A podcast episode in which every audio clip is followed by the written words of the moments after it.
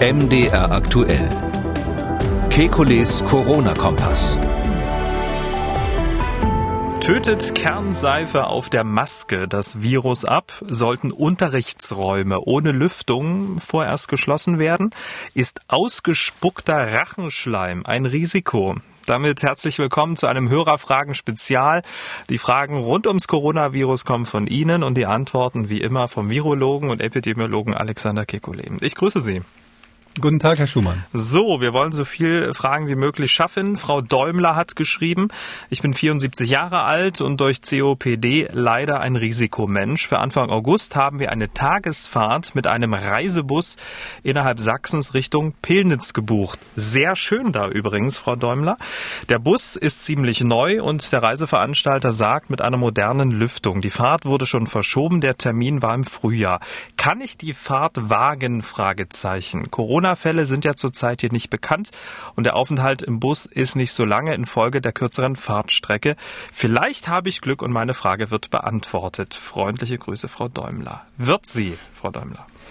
Ähm, ja, ich würde die Fahrt antreten. Äh, mit 74 Jahren, mit Verlaub, würde ich mir eine FFP2-Maske aufsetzen. Ganz einfach. Gerade wenn die Fahrt nicht so lang ist, kann man das doch machen. Ich bin da einfach vorsichtig in so geschlossenen Bussen. Wahrscheinlich wird es so sein, dass ähm, nur einer von mehr als 1000 Bussen jemals so einen richtigen Ausbruch haben wird in Deutschland. Vielleicht überhaupt nie, aber ähm, ich will halt nicht, dass einer unserer Hörer in diesem einen Bus gesessen hat und deshalb würde ich sagen, setzen Sie die FFP2-Maske auf, setzen Sie sie nur ab, wenn Sie Wasser trinken wollen und am Zielort kann man ja dann wieder frische Luft schnappen. Prima. Und schön an der Elbe können Sie dann auch noch eine Dampferfahrt machen. Und da sind Sie auch dann an der frischen Luft. Frau Däumler, viel Spaß. Herr Holstein aus Berlin hat angerufen. Er hatte eine Idee für eine weitere Möglichkeit, sich testen zu lassen. Ich würde gerne wissen, warum man Tests auf Antikörper oder auf Virus nicht auch mit Ausatemluft machen kann, sodass praktisch mit einer hustenartigen schnellen Ausatmung die Zellen äh, analysiert werden können, die sich da sammeln, ob sie infiziert sind oder nicht oder ob Antikörper da sind oder nicht. Dankeschön. Tschüss. Tja, einfach mal einen Hustentest machen. Hört sich doch eigentlich äh, ganz gut an. Müsste doch eigentlich äh, genug Viruslast mit drin sein, oder? Ich glaube, dass ähm, interessanterweise das technisch im Prinzip möglich ist. Also ähm, im, weil wir ja Viren in der Auslatenluft auf jeden Fall haben, wenn sie auf den Schleimhäuten sitzen und weil es ja hauptsächlich auf diese Viren auch ankommt bei der Infektion anderer Menschen, ist es rein theoretisch, technisch aus meiner Sicht möglich, sowas zu machen, wo man einfach nochmal kurz reinbläst und hinterher weiß man, ob man positiv ist oder negativ. Dummerweise gibt es noch nicht. Also gibt es das noch nicht. Also ich würde da äh, wahrscheinlich meinen Freund Leonard McCoy fragen. Kennen Sie den noch? Oh Gott.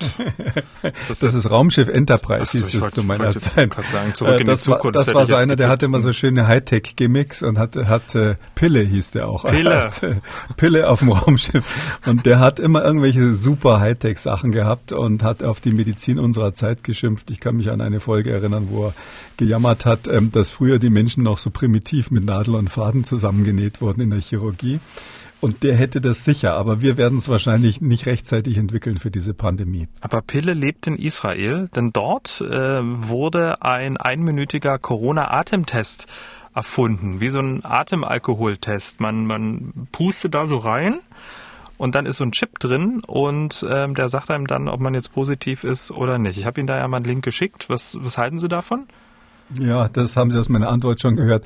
Also ich glaube nicht, dass das, äh, dass das zuverlässig funktioniert. Also wir können sowas sicherlich entwickeln. Äh, und das ist auch ganz interessant. Es gibt tatsächlich äh, Methoden, ähm, so Lab on a Chip sagen wir dazu, quasi durch ähm, chemische Reaktionen, die letztlich auf so einem kleinen Mikrochip ablaufen, ähm, solche Sachen zu untersuchen. Es ist nur so, dass die Nachweisgrenze, die man bräuchte, um das wirklich in der Atemluft nachzuweisen. Ich habe es jetzt nicht überschlagen, aber ich würde mal sagen, da müssen Sie in den Bereich einiger weniger Viren runterkommen. Diese Nachweisgrenze, die können die bisherigen Systeme alle nicht erreichen, sodass ich nicht glaube, dass das israelische System, was da im Internet ähm, geschildert wird, das ist eigentlich eine eine Design- und Technikstudie, die hier gemacht wird. Aber ich würde nicht davon ausgehen, dass das äh, funktioniert und so zuverlässig ist, dass man das empfehlen kann. Frau Fürböter aus Baden-Württemberg hat eine sehr konkrete Frage zur Situation an ihrer Schule. Die Fachräume Biochemie, Physik haben keine Fenster.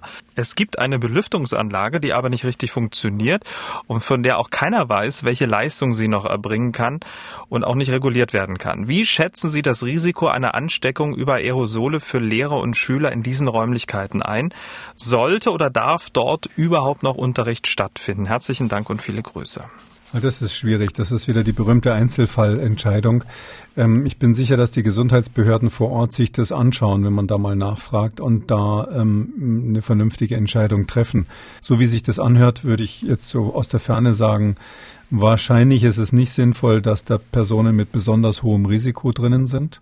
Und wahrscheinlich ist es sinnvoll, dass auf jeden Fall die Schüler Mund-Nasenschutz tragen, während sie in solchen Räumen sind. Äh, vor allem, wenn es eben nicht möglich ist, das zu lüften, dann wahrscheinlich auch nicht zwischen den verschiedenen Klassen, wenn die da unterrichtet werden. Und man will ja auch nicht immer ähm, in so einem Saal dann die Lüfte, Luft nur aus der Vorbereitung haben, wo nebenan die rauchende Schwefelsäure steht und ähnliches. Also daher glaube ich, ähm, ist das schon ein besonders schwieriger Fall. Also ich würde sagen Mund-Nasenschutz mindestens. Urlaubszeit. Viele Menschen bleiben dieses Jahr in Deutschland. Viele machen vielleicht in der Ferienwohnung Urlaub. Aber selbst davor schrecken manche zurück, wie diese Dame aus Schleswig-Holstein auf unserem Anrufbeantworter folgendermaßen schildert. Freunde von mir äh, mögen nicht in ihre Ferienwohnung fahren, weil sie den Fahrstuhl benutzen müssten. Ist das wirklich eine Gefahr? Dankeschön. Aus meiner Sicht ist die, der Fahrstuhl in der Ferienwohnung in der Regel weniger gefährlich äh, als im Hochhaus zum Beispiel. Einfach weil sie weniger Personen haben, die sowas benutzen. Ich nehme noch an, dass es eine Wohnung in einem Haus, wo jetzt nicht wahnsinnig viele Mieter drinnen sind. Und ähm, zweitens ähm, ist es so, dass natürlich weniger Personen, aber auch seltenere Benutzung da eine Rolle spielen. Bei einem Fahrstuhl, der ständig benutzt wird, wo, äh, sage ich mal, vier bis sechs Leute rauf und runter fahren und man immer, wenn man einsteigt, gerade einen benutzten Fahrstuhl vorfindet, da ist das eher gefährlich. Ähm, in einer Ferienwohnung würde ich da sagen, gibt es eigentlich keinen Grund, äh, Sorge vor dem Fahrstuhl zu haben. Wer äh, auf sicher gehen will, der nimmt sich auch da wieder die FFP2-Maske mit und zieht die halt dann bei der Fahrstuhlfahrt auf. Ich persönlich würde das für übertrieben halten. Und man sollte halt vermeiden, dass mehrere Parteien gemeinsam den Fahrstuhl benutzen. Aber ich glaube, das ist inzwischen weltweit angekommen, dass das keine gute Idee ist. Diese Dame hat angerufen und eine Frage zu einem ja, kreativen Test wenn es doch Luftfilter gibt, die Viren herausfiltern können, könnte man diese Luftfilter dann auch dazu heranziehen, dass man praktisch auf Coronaviren über, sie dann überprüft, sodass man beispielsweise feststellen kann, äh, in diesem Flug müssen, muss jemand gewesen sei, äh, sein, der diese Viren von sich gegeben hat. Ja, das ist im Prinzip möglich. Das, äh, so ähnlich wird es auch tatsächlich gemacht. Also so Luftfilter in Krankenhäusern zum Beispiel oder auch in ähm, Produktionsanlagen, die absolut steril sein müssen, die werden tatsächlich auf diese Weise getestet, dass man da das Filter rausnimmt und nicht nur Viren, auch Bakterien mal untersucht. Ähm, ist nur extrem aufwendig. Im Flugzeug an diese Filter ranzukommen, ist gar nicht so einfach. Und ähm, das Problem ist, ähm, man darf sich so einen Filter nicht als etwas komplett Sauberes vorstellen, sondern gerade diese Hochleistungsfilter, die haben zwar vorher so eine Stufe, wo, wo angeblich dann die Staubpartikel abgefangen werden, aber letztlich sind die, wenn man sich das so praktisch vorstellen kann, die sehen so ähnlich aus dann wie so ein Beutel aus dem Staubsauger. Also mit richtig viel Dreck dran, wenn die ausgewechselt werden. Das ist ganz normal, das ist jetzt kein, kein, kein Hygienefehler, aber in so einem, in so einem Gemisch dann die Viren rauszuholen und festzustellen, ob da welche drinnen sind, das ist relativ anspruchsvoll. Das ist möglich, aber ähm, ich würde sagen, das bei jedem Flug zu machen, wäre wirklich übertrieben. Herr Fahr aus Mörs, der macht sich Gedanken und will auf eigene Faust was unternehmen. Er schreibt, der Schulbeginn meines Sechsjährigen rückt näher und meine Tochter, drei Down-Syndrom, geht bald wieder in die integrative Kita. Ich habe die Vermutung, dass es kein offizielles Testprotokoll an den Einrichtungen meiner Stadt Mörs gibt. Ich würde mir wöchentliche Kohortentests per Speichelprobe wünschen, um die Kinder, die Lehrer, Erzieher und die Angehörigen etwas zu schützen. Ich habe beim entsprechenden Gesundheitsamt nachgefragt, aber bisher keine Antwort bekommen. Und jetzt kommt's. Ich überlege nun, ob es möglich ist, ein solches Testprotokoll privat zu organisieren und zu finanzieren. Leider fehlt mir diesbezüglich der Ansatz, zum Beispiel Kontaktinformationen zu entsprechenden Laboren etc. Auch bin ich unsicher, ob eine solch privat organisierte Aktion überhaupt durchführbar ist. Also Kikuli, Pool-Tests auf eigene Faust organisieren? Tja, also das ist äh, eine sehr gute Idee, aber zeigt auch ein bisschen, wie verzweifelt die Menschen sind. Ähm, ich kann da ja berichten, dass ähm, das nicht der erste, die erste Anfrage dieser Art ist. Ähm, das ist ja total naheliegend, dass die Eltern sich zusammentun und wenn der Staat das nicht macht, dann sagen die, wir machen das jetzt selber. Gerade wenn das hier eine Integrationskindertagesstätte ist, äh, wo also auch äh, Menschen mit Behinderung ähm, aufgenommen werden. Ähm, das Problem ist, dass eigentlich mehrstufig. Das eine, was ich erlebt habe, ist, dass tatsächlich, wenn man damit so einem Vorschlag kommt, man nicht nur überall Begeisterung bei den anderen Eltern erntet. Ähm, ist nicht so, dass dann alle sagen, jawohl, super, äh, macht das mal. Ähm, wir freuen uns, wenn unser Kind da mitmacht, sondern es gibt dann Einzelne, die sagen, nö, will ich nicht. Zweitens ist es so, dass man ja auch an die Betreuer denken muss, die dann oft nicht getestet werden in solchen Einrichtungen und die dann sagen, ja, wieso sollen jetzt eigentlich nur in dieser einen Gruppe, wo vielleicht ein Elternteil da besonders engagiert ist, wieso sollen nur diese Kinder getestet werden und alle anderen nicht? Wir haben doch insgesamt ähm, uns ein Hygienekonzept überlegt mit dem Gesundheitsamt, wie wir das machen, wie wir die Gruppen trennen, wie wir das Essen gestalten, wie wir alle naslang die Hände waschen und so weiter und so weiter. Wieso soll jetzt das zusätzlich eine Rolle spielen und was sagen dann die anderen, wenn nur eine Gruppe plötzlich getestet wird und die anderen nicht? Und das letzte ist das Gesundheitsamt selber, was dann sagt, ja, Pooltest, da ist ja noch gar nicht nachgewiesen, dass der, wenn er negativ ist, wirklich zuverlässig für alle anderen dann auch gilt, weil man ja einen Verdünnungseffekt hat. Ähm, noch außerdem, wer soll das durchführen? Wer hat die Abnahme gemacht? Ist das ordnungsgemäß gemacht worden? Man stößt da, ähm, Sie hören es schon durch, auf eine Reihe von Widerständen, die ich selber ganz schrecklich finde, sage ich offen. Und ähm, das gilt auch für Bayern, wo eigentlich der Ministerpräsident gesagt hat, jeder kann sich jederzeit und immer gratis testen lassen. Ähm, da ist noch viel zu tun an der Stelle und ich kann nur mm, da appellieren daran, vielleicht mit einem Arzt, der bereit ist, diese Tests zu machen, das einfach mal zu versuchen. Gerade bei Menschen, die die äh, Distanzgebote nicht richtig einhalten können, äh, ist es ähm, auf jeden Fall sinnvoll, mit der Testung stattdessen zu arbeiten. Aber es ist so, ja, selbst bei Integrationskindertagesstätten gibt es dazu keine Empfehlung. Hm, weil Sie gerade Bayern angesprochen haben, ähm, was sind da so Ihre Erfahrungen? Ähm, ja, was ich gerade geschildert habe, äh, bezieht sich auf zwei Beispiele, die ich kenne. Das eine ist aus ähm, Sachsen-Anhalt und das andere ist tatsächlich aus Bayern und das ist, hat, war deckungsgleich. Also in beiden Situationen ist es so, dass die Initiative eines Elternteils dann nicht dazu geführt hat, dass getestet wurde. Mhm. Aber ist jetzt nicht ähm, am Veto des Gesundheitsamtes oder der Behörden gescheitert, oder doch? Nee, also in Bayern, in dem Fall in Bayern konkret ist es so gewesen, dass die anderen Eltern das nicht wollten. Ähm, das war eine Schule, die so, sage ich mal, von der Tendenz her so anthroposophische Züge hat. Und ähm, da hat ein Teil der Eltern und auch ein Teil der Betreuer gesagt, nee, das wollen wir nicht. Mhm. Und in Sachsen-Anhalt? Da ist es ähm, daran gescheitert, dass ähm, ein Berater dieser Kindertagesstätte gesagt hat, ähm, das würde er nur empfehlen. Das, ich weiß jetzt gar nicht mehr, ob es das Gesundheitsamt war, wenn es keine Pooltests sind und ähm, sondern jeder einzeln getestet wird und da waren dann die Kosten, die dafür aufgerufen wurden, so hoch, dass es an den Kosten dann letztlich gescheitert ist. Also Herr Fahr aus Mörs, Sie merken äh, in der Theorie eine gute Idee. Es wird äh, möglicherweise in der praktischen Umsetzung scheitern, aber vielleicht können Sie ja die anderen Eltern äh, motivieren. Wir sind gespannt. Melden Sie sich mal, oder? Ja, ich glaube, bis zum Herbst müssen wir sowas haben, weil wir dann so viele Fälle von einfachen Atemwegsinfektionen in den Kitas haben, äh, dass wir sonst ständig die Kinder da rausnehmen müssen. Das ist ja unvorstellbar, dass wir jeden, der hustet, da rausnehmen, die Eltern dann zu Hause bleiben müssen äh, oder die Großeltern ran müssen als Betreuung, die eigentlich Risikopersonen sind. Mhm. Deshalb glaube ich, dass wir ums Testen in dieser Situation nicht drum rumkommen, aber mal sehen, es sind noch ein paar Monate hin. Bei der nächsten Frage vorab eine kleine Triggerwarnung. Es wird etwas unappetitlich. Diese Dame hat angerufen. Sie beschreibt eine Situation und stellt anschließend ihre Frage. Ich äh, beobachte aber mindestens zweimal die Woche ein Verhalten, was ich sehr unhygienisch und gefährlich finde und was ich noch niemals thematisiert gehört habe, weder vor Corona noch in den Corona-Zeiten, nämlich das ähm, Schleim auf den Boden spucken, Rachenschleim. Habe auch schon mit Menschen, die das machen, gesprochen und die sagen, das muss sein für die Gesundheit. Könnte man das nicht auch mal thematisieren, dass das Ausspucken von Rachenschleim ganz sicher auch ein Ansteckungsrisiko ist?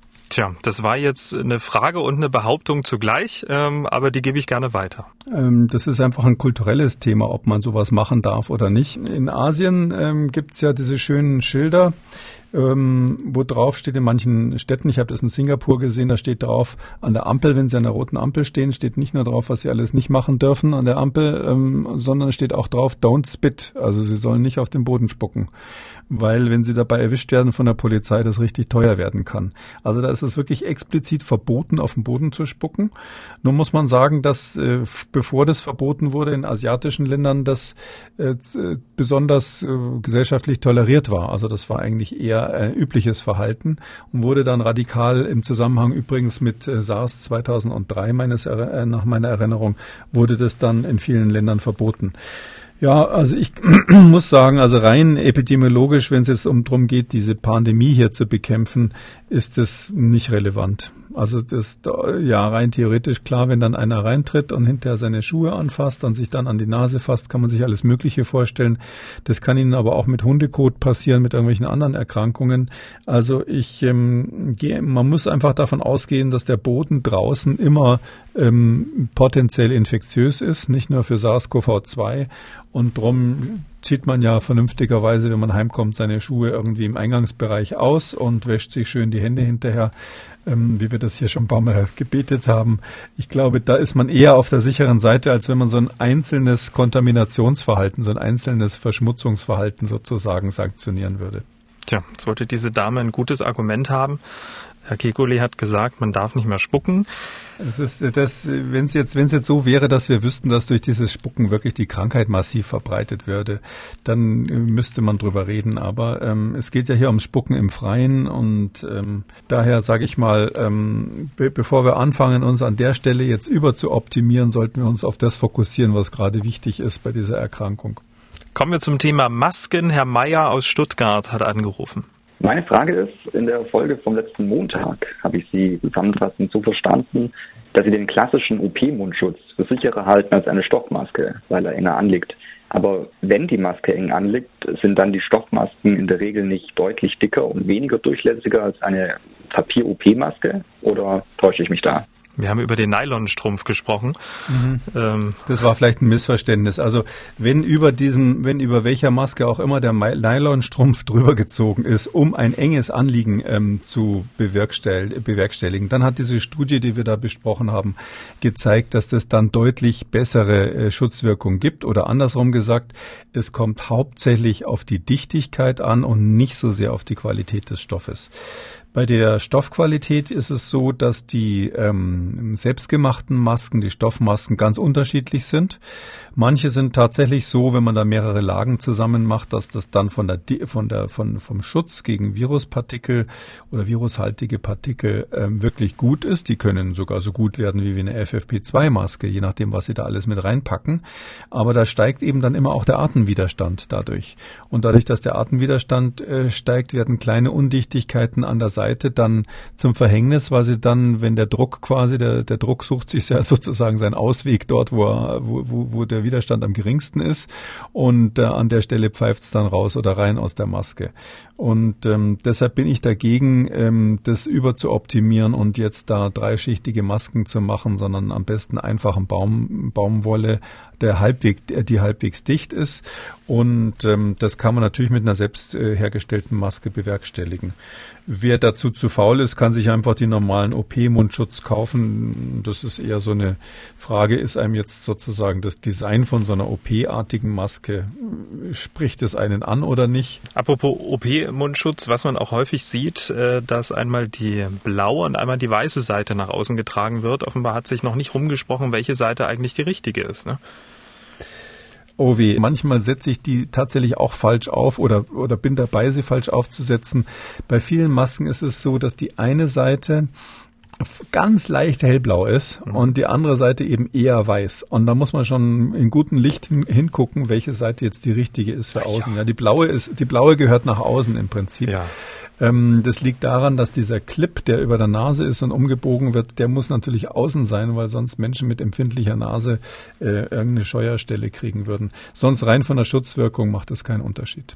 Frau Vogel hat eine spannende Frage zu selbstgenähten Masken, um deren Wirkung nochmal ähm, zu verbessern. Sie schreibt, könnte man nun die Schutzwirkung nach erhöhen, wenn man den Außenstoff mit fester Kernseife einreibt? Durch das Atmen wird die Maske ja leicht feucht und diese Feuchtigkeit verbindet sich mit der Seife. Hat dies einen ähnlichen Effekt wie das Händewaschen und könnte diese Maßnahme die Viren abtöten? Herzliche Grüße.